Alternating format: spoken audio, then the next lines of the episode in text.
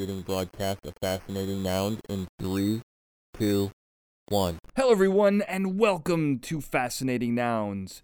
Now, if you are listening to this transmission, we are still the galaxy's most trusted source for incredible people, places, things, and ideas. Now, together we arrive at this curious nexus point, and we will explore the strange, unusual, offbeat, bizarre, intriguing, interesting, invigorating, quirky, quaint, quizzical, weird, wild, wacky, the fun, the frivolous, and the fringe, plus all the spaces in between. I am your host, Daniel J. Glenn. This is going to be an incredible episode, which was kind of a surprise for me because the topic for today is out of body experiences, astral projection, uh, and I didn't expect to do an episode on that, but I got a hold of Thomas Campbell, who I initially wanted to do an episode on his theory that we live in a virtual reality simulation. So, if that isn't incredible enough, it turns out that in his background, he was actually one of two scientists who worked with the Monroe Institute, quantifying, creating experiments, designing the technical uh, gadgets and wizardry to quantify mathematically and scientifically out of body experiences.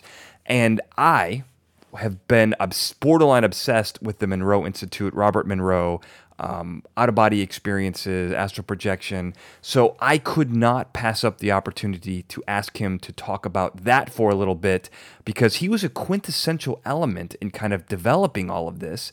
And I had no idea. So that's what we're going to talk about. Uh, I'm very excited about this. And then this is going to be a rare two parter because the next episode, we're going to talk about um, Thomas Campbell's belief that we live in a virtual reality simulation.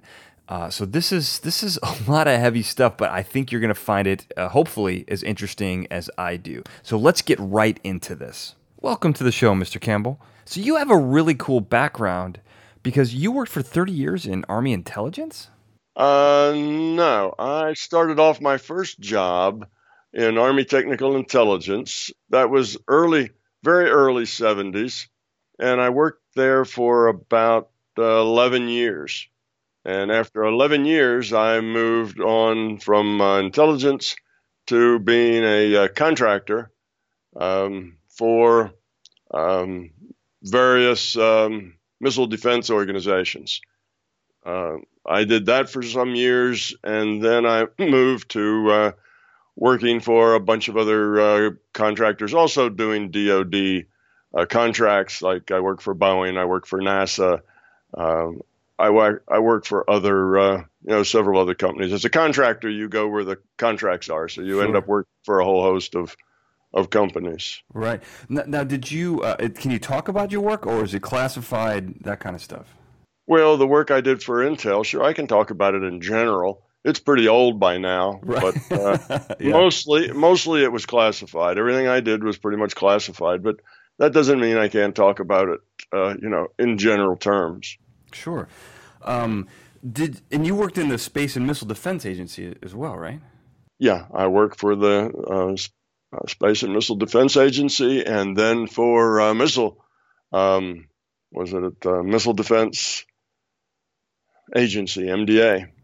It's pretty crazy. I mean, because what I love about your work, because um, I have been, as I started doing research, because I first heard about this when you were talking with Linda Moulton Howe about the idea that we live in a virtual reality simulation.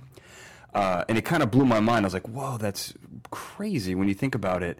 And so I started researching you, and I, I, had no idea. I've been weirdly fascinated with out of body experiences and astral projection and all that stuff. And I, I read Journeys Out of the Body uh, a long time ago, uh, you know, 10, 15 years ago. And I've been fascinated with Robert Monroe. And then when I saw that you had worked with him, um, it lent a lot of credence not only to, to that phenomenon, but also to, to your work and you know the, the, conclusion you came to about living in a virtual reality simulation because you had such a solid scientific background. Um, you know, I know you're not kidding me. You know, I know you. I know you know what you're talking about. Is what I'm trying to say. Mm-hmm. Well, I'm I'm unusual in that way. I got out of graduate school and I took this job with Army Technical Intelligence and within months, I also kind of took the job with Bob Monroe uh, doing conscious research. So my career in physics, which was my uh, career that actually paid the bills, and my career in uh, consciousness, which was one that I uh, volunteered, both started about the same time. So Hmm. I've got about you know 40 years in both. So I'm Wow. a professional physicist, and I've got about as many years, the same 40 years or so in uh, in uh, consciousness research. So it's a dual career. Now with Bob Monroe, I was only meeting with Bob about 20 hours a week instead of 40 I was putting in at the at the um, what was then called the Foreign Science and Technology Center. But um, so it was more of a half-time job. But then I worked on it a lot in my own. You know, when I was not in anybody's office, when I was lying in bed and should have been sleeping, so I could come up rested for the next day, I was practicing. So I got that those 20 hours actually swell up, and probably uh, closer to you know like 30 hours a week. Wow. That I mean So- that's that's intense. I mean so these these two career paths kind of were in line. They were parallel with each other. Yes, Wow. yes. I think you're uniquely qualified uh, for a lot of the stuff you talk about because I don't think anyone else can kind of really say that. I mean, I could be wrong, but I think you might be unique in that respect. Right, and it wasn't something I did for a little while, you know, and then uh, stopped. It's something that uh, both of those, um, both of those careers. I guess if I stopped either one of them, it was the physics one. You know, I eventually did retire. I'm I'm going on 74 years old, so Wow. I did, I did eventually retire, Uh-huh. and I don't do uh, physics as a career anymore. But I'm still, uh, you know, up to my eyebrows in uh, developing, uh, you know, consciousness uh, and uh, scientific theory from that understanding of consciousness. Sure. So that that career in consciousness actually turned out to be the longer one. Wow. Now, now because these kind of went parallel uh, and they're so very different, um, what got you interested in the um, consciousness aspect of this? How did you get started with that? Well, I got started with it. Um, I guess uh, initially when I was uh, um, in graduate school working on my PhD, I saw a sign on the door of the physics department that said, "Learn to meditate, free seminar." Or free introduction seminar, learn to meditate, and then it listed some attributes that you would get from your meditation. And one of them said, you can get by with less sleep. And that rang my bell. Mm-hmm. Right, graduate graduate students always need to, you know, get by on less sleep, Sure. particularly if you're in physics and you're working at some big big machine. You know, I was at a big Van de Graaff accelerator machine, and when those machines are running taking data, you don't turn it off and say I'm tired, I'll come back in the morning, you know, when they're running, you you stay with them 24/7 until uh, you know you get to the end of your experiment. So I thought that would be nifty. So I I um, paid my $25 and was initiated into transcendental meditation, which was a special student rate, learned how to meditate. And within about three months, I found out that I could debug my computer code in an altered state of consciousness much more quickly and accurately than I could if I were actually awake looking at the computer code. So that just opened up my mind and told me that what I thought was reality was only a subset, and that reality had to be bigger than that. So then I go on from graduate school and I get this job, and within a few months of my first job with the Foreign Science Technology Center, my boss throws Bob Monroe's book at me and says, Read this and tell me what you think about it. So that's the first I had heard of Bob Monroe.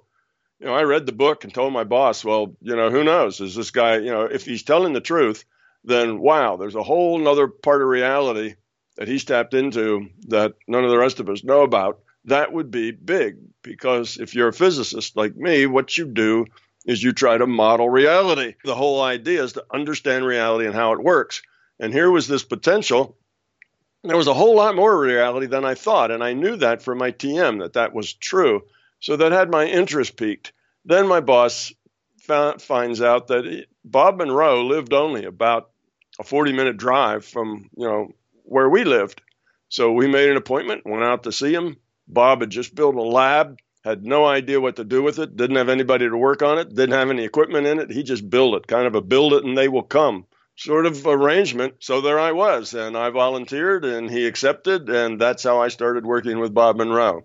Wow. It was just out of the blue, but it was because I was interested. And my idea was that this may just turn out to be all baloney, but if it isn't, then it will be an important learning opportunity to find out about this this larger reality that allows me to debug computer code.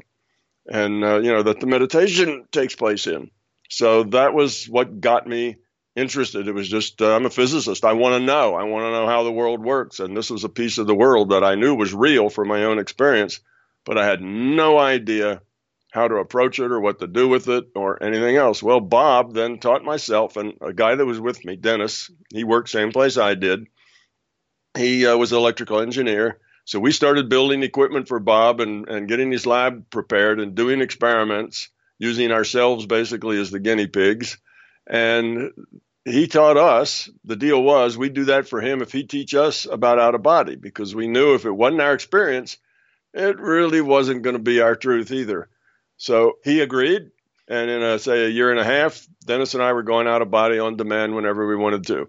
So at that point, I could use that access to the non physical to start doing physics in the non physical. In other words, I could, you know, Bob had us doing only things that were evidential because he knew that we didn't really believe it. We needed to find out for ourselves. So he had us doing uh, remote viewing uh, many sorts, uh, going into the future, looking at headlines in newspapers that were going to show up two weeks later, um, healing, all sorts of of uh, kind of paranormal things, things that would that would give you pers- give us personal experience that the larger reality did exist, was functional, and it did have properties that you could measure and use. Well, once I was able to go out of body on demand whenever I wanted to, and I could do it precisely so that I'd end up in exactly the same state. I could go there, let's say, uh, do a remote view, but change a variable, approach it from a little different way, and see what difference that made, and then change change it again a little more and see what difference that made, and then change a different variable.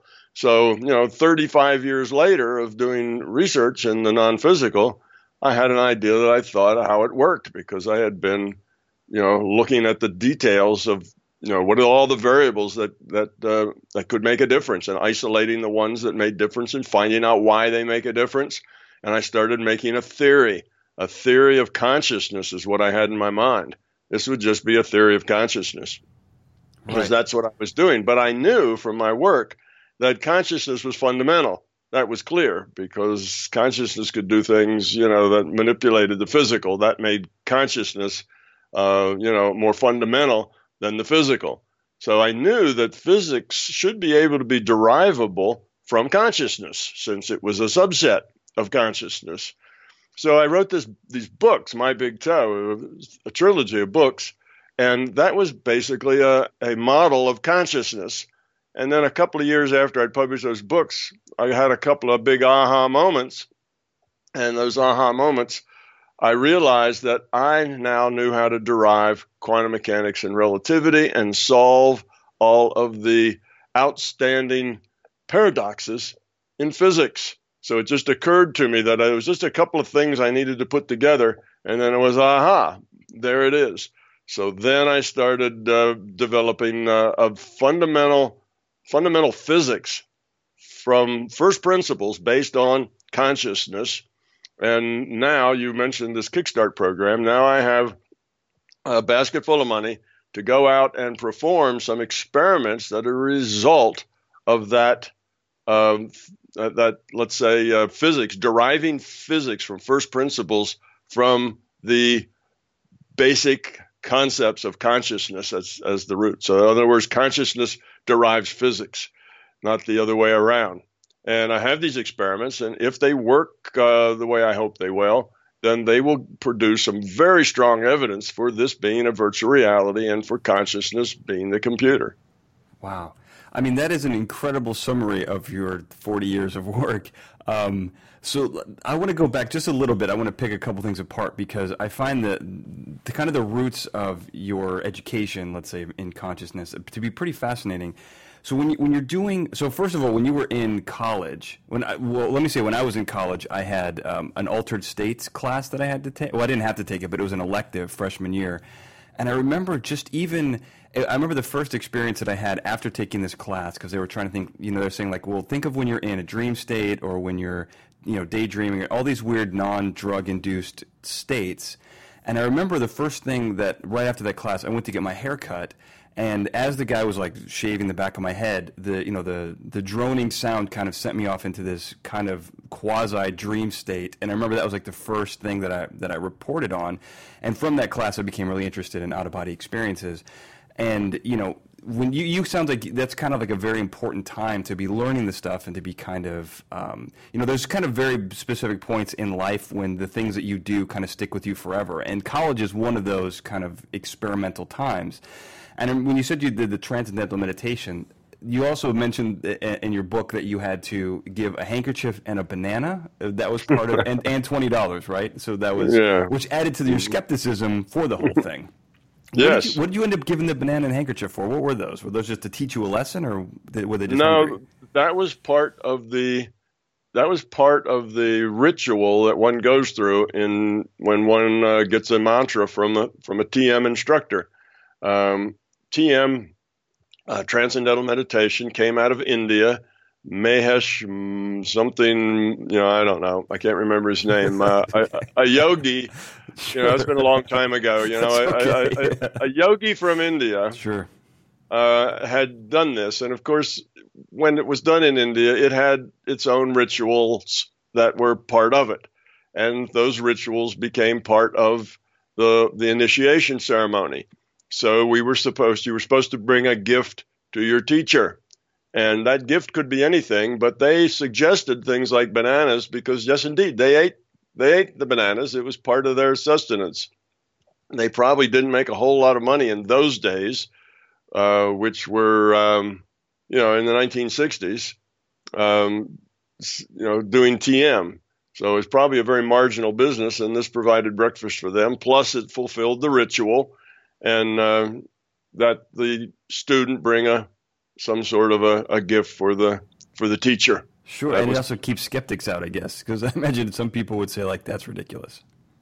Yeah, well, I thought it was ridiculous too, right. but I didn't wasn't going to let that get in the way. You know, I you know I was s- smart enough even then at the very beginning to know that I didn't know everything, and if other people surrounded things with rituals, well, that was you know they could do that if they wished. I didn't need to buy into it.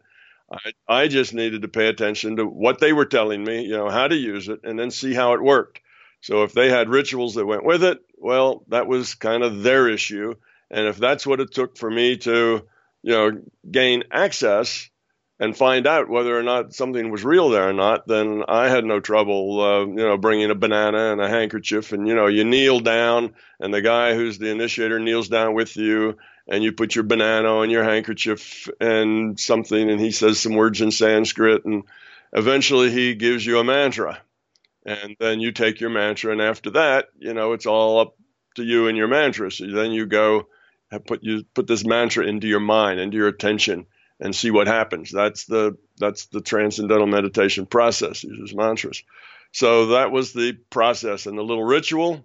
You know because i asked the guy i i was very put off by rituals and i asked the guy I says you know you know, you require me to believe something here about you know bananas and hankies and you know yeah. ritual and the magic the magic mantra and all of that. yeah. And uh, he said, no, you don't have to believe anything. You know, it's all irrelevant. This is just he says this is just something I have to go through to give you this mantra. And uh, so he was in the same box I was. He was doing what he had to do to do his job. So I said, fine, no problem. You know, so you know, I gave him my banana and my hanky. We went through the whole thing. And uh, in no part in that thing did he ask me to repeat after me or anything else. It was all his thing that he was doing, and to come up with my, um, you know, very individual mantra just for me. Now, whether that was the case or not, I have no idea. If I just had to guess, I'd probably say my magic mantra was probably also given to 100,000 other people. yeah. I don't know. Sure. That's not something I know or didn't make any difference to me. All of that was irrelevant. You know, I had it and I started to learn how to meditate. And that led me to the being able to do, you know, to uh, find bugs in computer code, which made me more anxious than ever to go see Bob Monroe and see if this guy was a huckster or whether he was for real. So it all just, you know how it is. You start off path, and one thing leads to another, leads to another, and then there you are. Yeah. Well, so you went to. Um, let's talk about the, the Monroe Institute because I have I have always wanted to go. I was really interested in this book. Uh, I've, I've tried to astral project. I can't quite figure it out. Uh, so how did you how did your first experience go and like what what is the experience of actually leaving your body how how did that kind of work especially in a scientific setting because you ended up going there and um, basically putting in all the technology. I mean, you and I believe a man named Dennis were really responsible for the technological experimental aspect, experiential aspects of this. Um, how did that kind of how did that work? Well, we were Dennis and I were just interested in results. We had some interest in theory in that we wanted to know how it worked so that we could get better results if you understand how things work, then results are a lot easier to get if you're just guessing all the time. So we were looking for theory, but had none. Uh, didn't really have you know much to start with at all. We read what books we could on out of body, and you know that was mostly you know a lot of stuff that neither one of us had any credibility with. You know, we just figured those guys were making stuff up you know, to explain it themselves. They really didn't have any idea how it worked either. And um, so we didn't find much. We did read Seth Speaks, and we got a little bit of an idea that there may be some some order uh, to to the ideas that Seth brought. Although there were also some con you know conflicting things that Seth said that that uh, we didn't get, and some things were just so airy that they were interpretations, not facts. So we we did what we could to come up with theory, but basically we were just cut and dry. You know, everything that that that we read of that we thought might affect consciousness, we tried it. And you know, at that time, one of the big things in the uh, late '60s, early '70s was pyramids. You could make a pyramid set shape, and there was something magical about the pyramid, and you orient it in a particular way, and then you sit inside the pyramid. You know, you can make it with with uh, with cloth or with paper or with wooden poles or anything you wanted.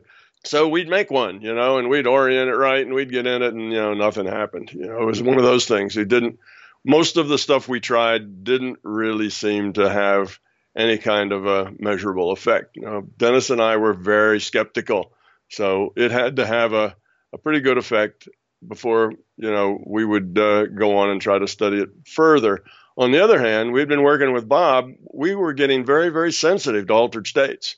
And we could very precisely uh, get into, get out of, and get around in altered states of consciousness. So if that something was going on inside that pyramid, uh, you know, we thought, felt we should have noticed it. So if we didn't find anything, our assumption was there was really nothing there.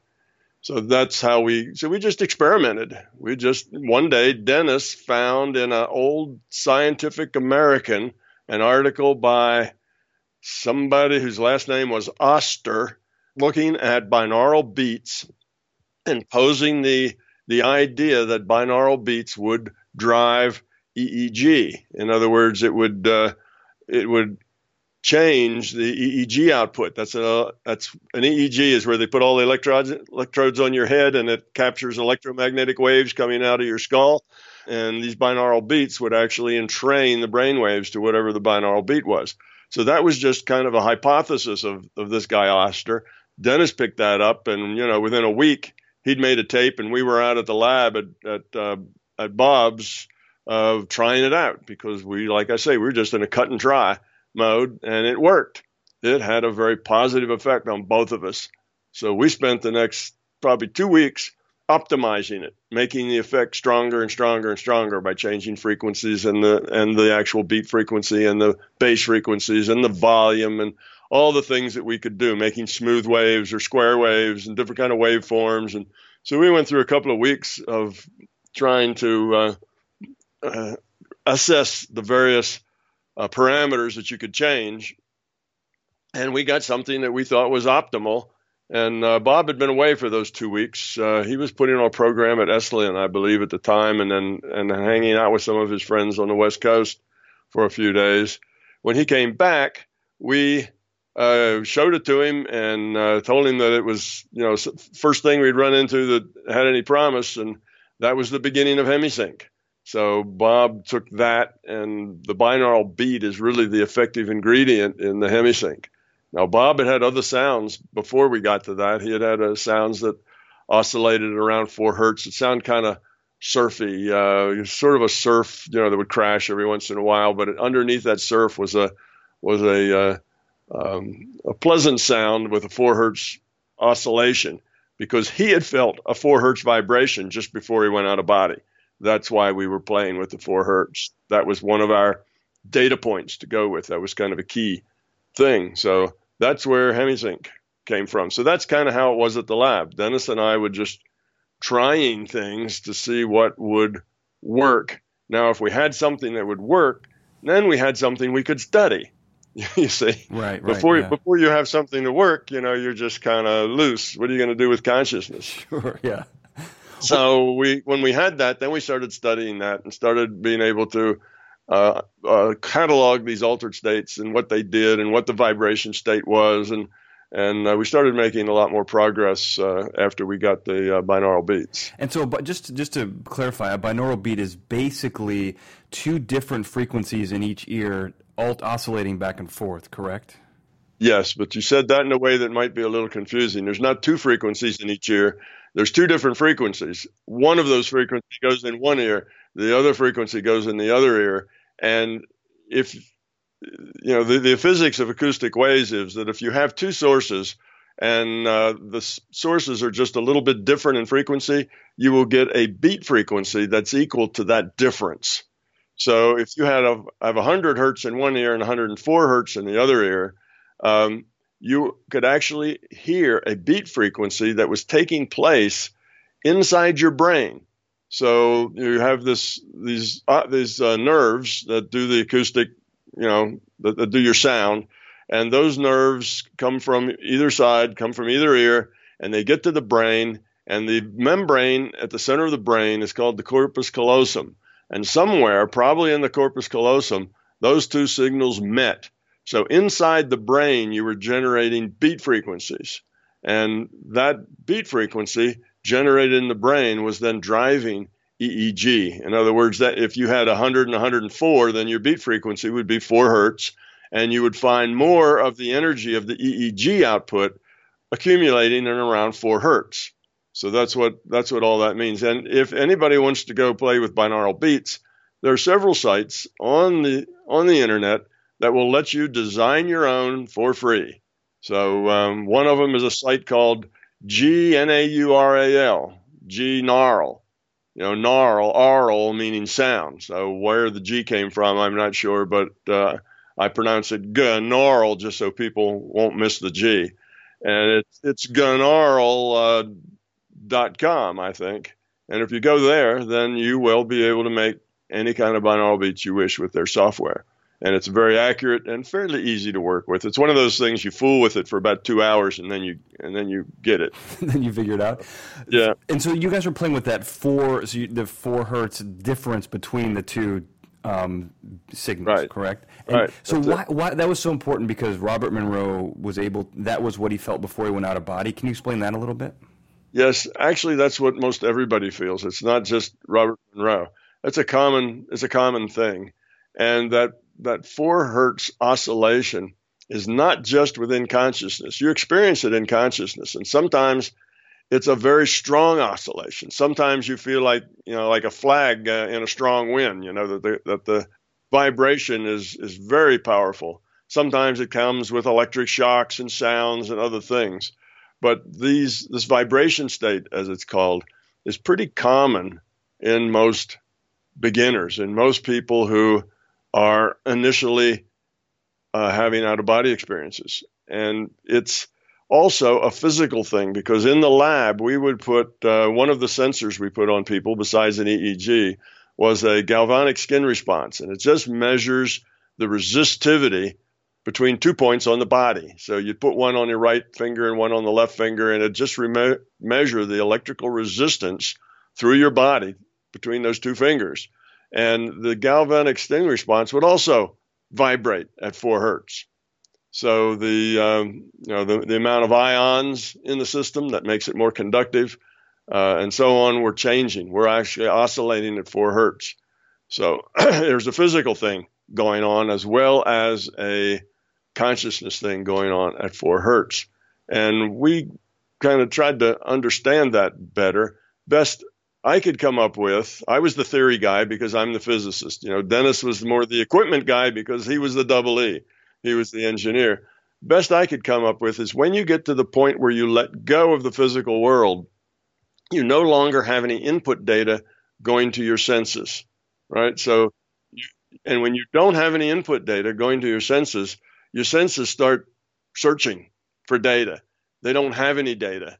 So they crank up the gain a little and say, well, you know, where's the signal? And that doesn't work. So they crank down the gain a little and they're they're basically searching for the data because they don't know what to do without data. If, your senses aren't getting any data, they are, uh, I don't know, what can we say? They're uh, kind of hunting. They're in hunting mode. And that, that hunting takes place at about four hertz. So that's my idea of what the physical cause was. So what that so what that says that when you get to about four hertz and you let go, I mean when you're when you are at that uh, place at the theta state, which is a four hertz, you're at a place where you're no longer really connected to your physical input. That's the whole point of that. If you go one step lower in EEG, which is down to delta, you're unconscious. Okay, that's you lose consciousness altogether we say you're asleep. Not really asleep. You just lose consciousness. So this theta is right up on the border of consciousness or not conscious, you know, right on that border. And when that happens, that's where you let go of your physical data. And when you do, physically, I think you find all of your all of your nerve endings basically go into the hunting mode, looking for a signal that isn't there. Uh, that's what what we were reading on the on the uh, GSR galvanic skin response readers, I believe. But that is also the point where you're no longer connected to this reality. And when you're no longer connected to this reality through your sense data, you're no longer here. Right? That's what that's what makes you here is that you are collecting sense data. When you don't collect sense, sense data, you're not here any longer. Well, where are you? Well, you're in some other reality frame. See, you're out of body. You're not in your body. Now, out of body is a really bad term. You you're never in your body to begin with. You don't exist in your body. You're not a thing that lives. You're not a spirit that lives in your body. Okay? You are consciousness. You are non-physical. Consciousness is a non-physical thing. You never were in your body in the first place. All you're doing is becoming aware that you are consciousness and aware as consciousness. So you as conscious are becoming aware aware outside of the the uh, five senses, and that's what they call that's what we call an out of body state. So if you just want to feel that vibration state, sometimes just hang out in that hypnagogic region between falling, as- wait, wait, falling asleep. The hypnagogic is that what it's called? Called a hypnagogic region. Yeah, that's what it's called, and that's a state right before you fall asleep. Uh huh hang out right on that border. In other words, get really, really close to giving it up to being asleep and being unconscious, but not quite. That's called a hypnagogic state. You'll begin to see things. Images will flash. You'll get uh, sometimes pictures. You'll get feelings. And if you pay attention, you'll also start to feel a four hertz pulsing there at that hypnagogic level. So yeah, that's a hypnagogic, a cool word, but I didn't make I didn't make it up. It's a yeah, it's a term it's a term uh, that uh, biologists and psychologists and people use to define that boundary between being awake and being unconscious. So, as a pioneer in this field, do you have you found yourself making up a lot of words? Are there any Tom Campbell originals out there? There's lots of them. When I did, when I wrote my books, I didn't want to get encumbered or entangled with a lot of the other uh, ideas about consciousness. You know, like if you go at the the out of body world, there's like Carrington and Muldoon and Fox, and you know these are all back generally in the early 1900s, late 1800s, and you know they they had uh, you know astral body. You know that was one of their that's one of their terms, and then you get the Hindu terms, which you have the you know the astral and the mental, and you you have the the seven chakras, and each one is a different space with a different name and you get all of this this um, stuff that was in the literature, and I didn't want to be connected with any of that. So I didn't want anybody to, to hear what I was saying and say, oh, yeah, that's that theosophy idea or something, because my ideas were really different than that. So I tended not to use those words. So instead of talking about an incarnation, I talk about an experience packet. You see, just experience that. packet. yeah, you, an experience packet. Sure. So you know the idea is very similar, uh-huh. but it removes me from um, Eastern theology mm-hmm. and makes people, as they read it, just evaluate the idea for what it is rather than try to connect it to some other you know set of things by which they may be positively or negatively you know you know disposed right that makes sense so, so that's what i wanted to to uh, keep away from so yes i made up a whole lot of things like that in my model just so people could look at it um, uh, you know without uh, being either urged forward or backward because of the associations they had with the words.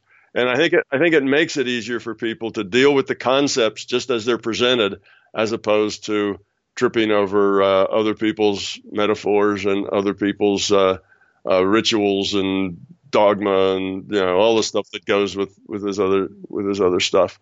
So that, so I made up a whole lot of things like that. Well, yeah. also love acronyms too, because in there, there's, I mean, it's just like almost like the military. There's, it's like alphabet soup. With, like, I had to go back to the beginning a few times to see what uh, what HLTMQU meant, and I had to go back and figure it out. Yes, because yeah, there's lots I, of stuff. Because you got to keep referring to these long concepts so many times.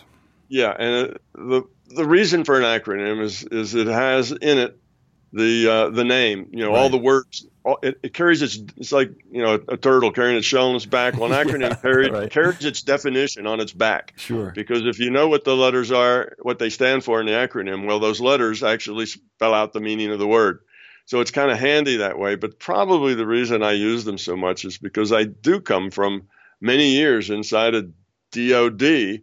You know, doing doing work there, and DOD is awash in acronyms, as is the as is the entire government. So I just got used to thinking in those terms. But if you if you did read the book, you realize that somewhere after probably ten or twenty pages past when I started using a lot of acronyms, I I uh, caution people, you know, don't worry too much about these acronyms if you can't remember them, you know, because an acronym is like Teflon coated, you know, um, piece of verbiage.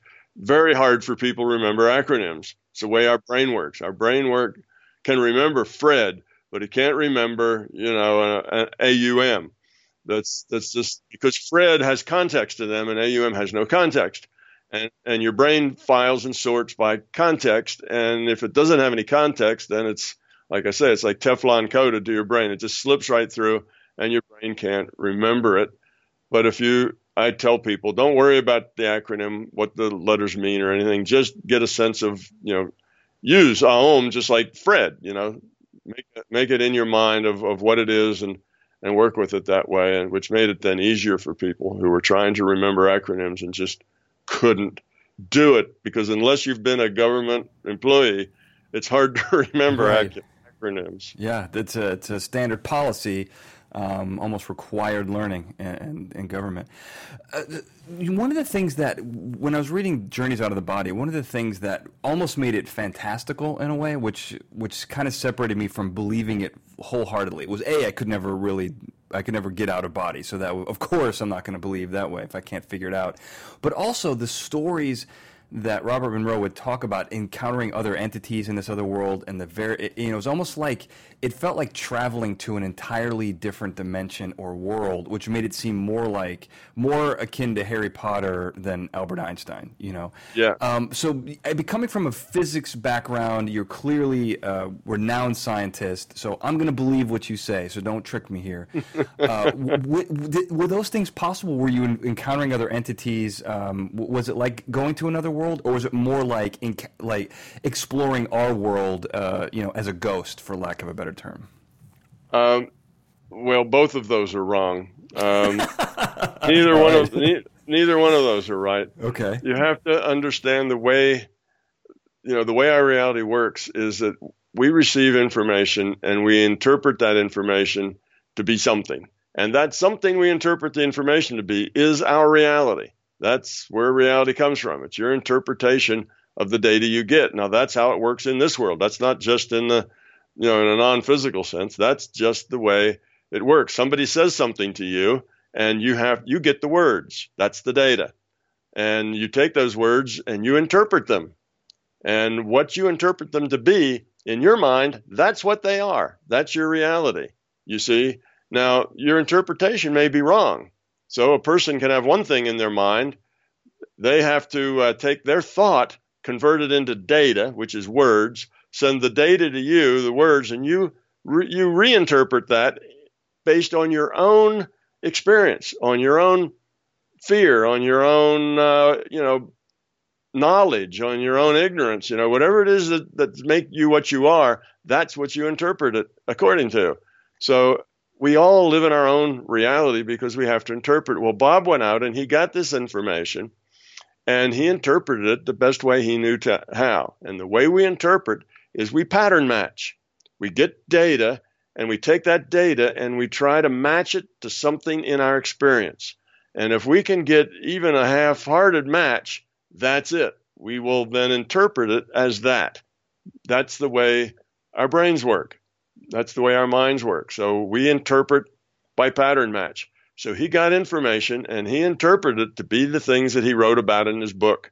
Oh, I got to this level and this is what I saw and so on. Well, that was his interpretation of the data in terms of what he knew, what his background was, what his uh, knowledge and experience and things he had read and things he believed. All of that goes into interpreting it. So that's his own personal viewpoint. That's not necessarily what's there. So Bob had the idea that what you see is what's there. And it's not really like that. What you see is your interpretation of the data you get. There's really nothing there. It's all just information. So you get a data stream, you interpret that data as this reality. Then you let that data stream go by getting to that uh, point where you have the four hertz vibration and you let all that sense data go, now you get another data stream and you start interpreting that data, but you call that what you see, hear, smell, and touch in, in out of body state. It's another data stream. So data, data can come from three different places. Data stream comes from the larger consciousness system, and it can send you data stream in several ways. It's part of it is like is let's say uh, in my book I call it the big computer. That's just the part of the larger consciousness system that acts as the server for this virtual reality that we live in called the physical universe. But it, the larger consciousness system can also send you data and other routes as well. The second source is from some other individuated unit of consciousness because all consciousness is netted. And the third source is from yourself. You are a piece of consciousness, therefore, you can create information and data. And none of, none of those three sources come with tags on them that says, oh, this is from the LCS, and this is from your imagination, and this is from some other IUOC. You never know where it comes from. You just get information and you interpret it. So what Bob saw was an information was was what he got was an information data stream, and he interpreted it to be those places and those things and those beings that he reported about. That was his interpretation, and it was his best pattern match. Bob was pretty good. He was excellent at, uh, at not embellishing. He was very good at, at trying to uh, just relay what he got and not at trying to add anything to it. But he was limited by his own database. He was limited by his, his own experience base. And to him, all of that stuff was real. Yes, it was just like uh, going to Chicago, right? When you go to Chicago, here's the things you're going to see. And when you go to, to a place that Bob went, you're going to see those same things because that's what's there in that place. Not so. There are no places. You see, there are no places. Uh, there's only data and information. And why did Bob get the data he got in his data stream? Because the system was giving him information that would help him understand the bigger picture. It was giving him information that would give him insight into the nature of reality. And he made his own interpretations and he wrote it down in his journal, and that's what is in his book. So you cannot have Bob Monroe's experience. That's just Bob Monroe's experience. Unless you're Bob Monroe, you're not going to have Bob Monroe's experience. So that's that's kind of the way of, of looking at that. So it's not, you know, it, it's not like Bob said in that okay, here's Bob's park, and he had this nice little place he went to with green grass and big trees, and it was shady, and that was his place to go just for cogitation and relaxation. It was just a nice place to hang out. Well, now there's all kinds of people who want to go to Bob's park. Well, there is no Bob's park. That was just Bob's idea of a place to relax. Somebody else's idea of a place to relax might be sitting in a rowboat in the middle of a lake. Somebody else might be on top of a high mountain, you know, looking out, you know, at the at the valley below. So we all have our own idea of what a nice relaxing spot would be, and that was what Bob turned into his park because that's uh, that was his idea of this relaxing place. But now once he writes it down, other people can think about it and they can say, I want to go to Bob's Park, and Bob's Park is a shady place with big trees and you know nice uh, manicured lawns and lovely and peaceful, and they can conjure the same thing. If that's their intent, then they will end up getting that data. Remember, the third source of data is they create it themselves. So you can go visit Bob's Park, but it's not because Bob's Park is a place that actually exists. It's because that's the data you're looking for. You're coming into the situation with a with a, an expectation and with a, an intent to see a very specific thing. And sure enough, that's what you're going to see if that is, you know, if that's what you want. So you get to create your reality for most parts in this non physical space. So, no, there is no place. Um, um, that's why I tell people you have to be skeptical of everything. Right. Everything you must be skeptical of because you never know where it's coming from, what the source is, or what the point of the source is. Well, even in your book, you mentioned non-physical entities, right? So yes. So what would the what is that then, in general terms, that anyone could? I mean, I know you're going to put your own paint on it, but I mean, like, how does that exist? Well, what exists is that the system will give you in data, and this data can be like, uh, you know, it, you go into your pattern match and say, well, it's sort of like a rock. It's just the thing. It takes up space, and you know you have to walk around it. and You can't go through it. So you imagine it like a like a rock, a barrier of some sort. You could make a wall. You could make a rock. You know, you could make a, a, a wooden fence. You could make it into all kinds of things in your interpretation. But that's a barrier. Now, if the system talks to you and says, well, hello, Dan, I've got some information for you, and uh, I'd like to, you know, exchange some data. And what you're getting now, the data stream you're getting now, is about this, this, and the other. So something actually seems to interact with you, talks to you, gives you information, something that you can then give information back and get an exchange. You can get a conversation going. Well, when that happens, how do you interpret that? You interpret it as a being. A being is just something that will talk to you. If it doesn't talk to you, it's not a being. So when you get data in a data stream that is conversational, then that's a being. You just define it as that because in our minds, in our in our you know, in our experience, our experience base that's going to do the interpretations, things that talk to us are beings. Now you can dress them any way you like. If you have uh, a very vivid imagination, you know, you can you can dress them up in a three-piece suit. You know, you you can say they have bone buttons, and you know, uh, uh, you can even maybe say, well, the plaid is a you know is, is a McCullough plaid or something. But mostly, if you're not that much into the details, you just put them in a robe. That way, you don't have to describe anything much, and you just see kind of a humanoid outline, and that's good enough. So you can dress them any way you want because there's not really something there that has a particular look or appearance. That's something that you create. So when somebody goes to see their guide and it's the angel Gabriel and you know he's got golden wings and the rest of it, that's what they bring to the data. They're adding that to it because that's how they interpret it. It doesn't mean that there's some golden winged angel out there hanging around this person. Right.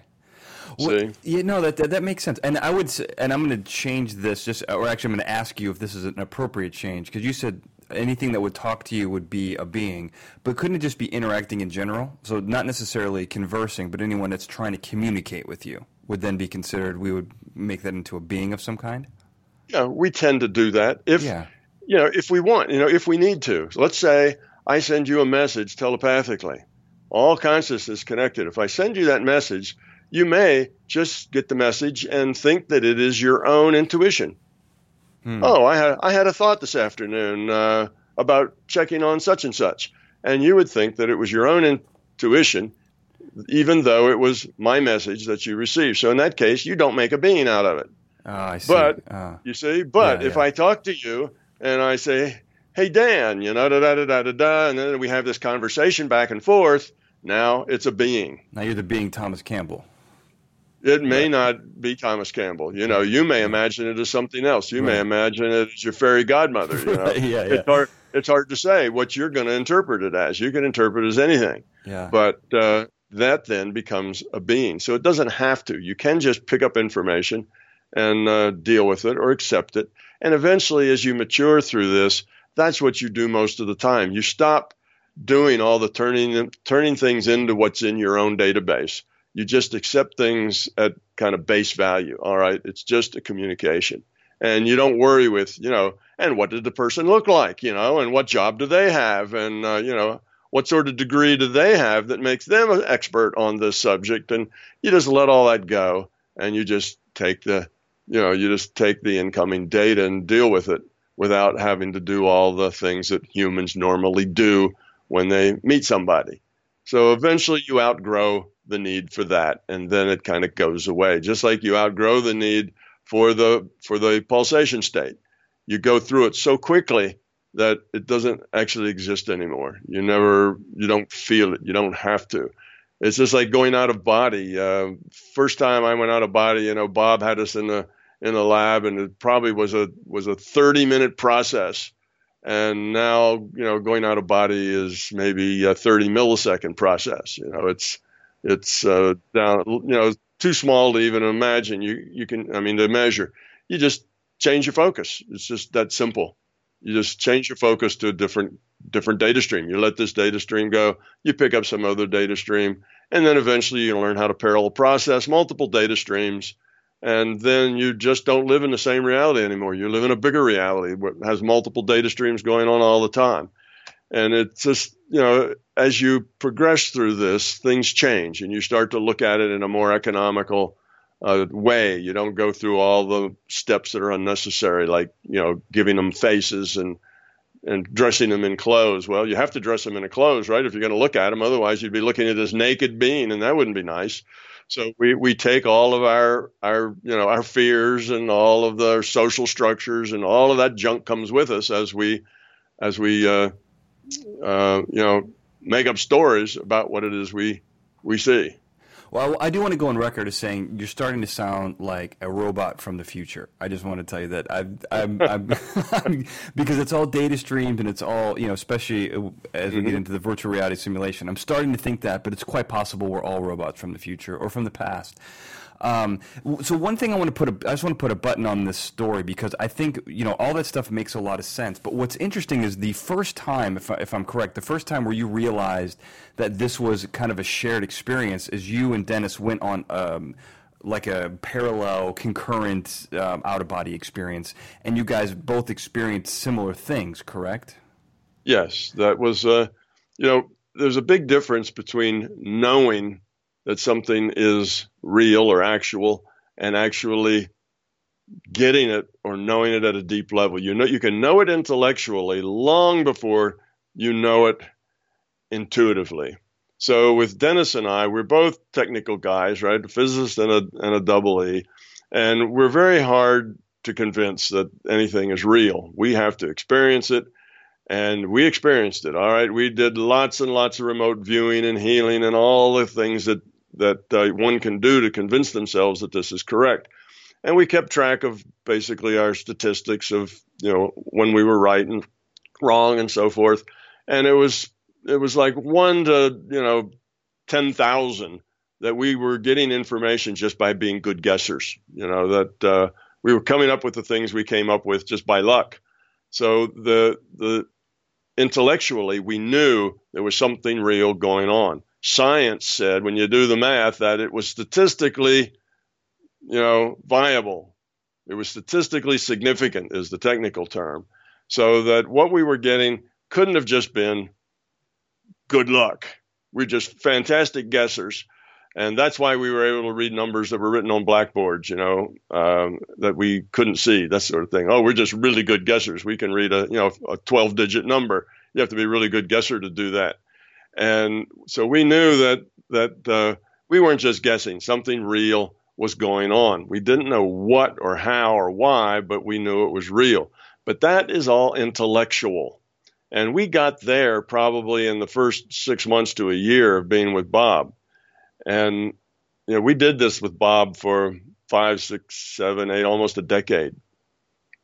So anyhow, so we got there, but that's a far cry from actually knowing it deep down at a gut level. And that happened for me when Dennis and I was an experiment Bob thought up. He said, "You two go out of body, drift up above the lab, and meet there, and then just stay together. Go do an out of body adventure, go someplace or whatever. Doesn't matter where, just stay together. So stay focused on um, that. So we did. We went up. We got went out of body. It was easy for Dennis and I. And then we drifted up to the you know through the roof up above the lab, met up with each other, connected, and we spent the next two hours talking to entities, uh, seeing things, describing things, having an adventure in the out of body and we were isolated acoustically from each other. Actually, there was there was a, an empty isolated acoustic booth between us, and we were each in acoustically isolated booths ourselves. And we had a little mic down over our mouth that we would whisper into. So even if one of us screamed, the other one would only have heard it as a barely, you know, muffled grunt or something. It wouldn't have. The sound was really dead between us. So we went on this thing, and Bob required uh, Bob recorded everything separately. He would talk to us occasionally and ask us what we were doing and and you know what was going on. You know, describe where you are. He would do this anyway. That was the way he taught us to go out of body, with us talking to him all the time, because otherwise he couldn't guide us if he didn't know what we you know what we were doing. So we both were used to that.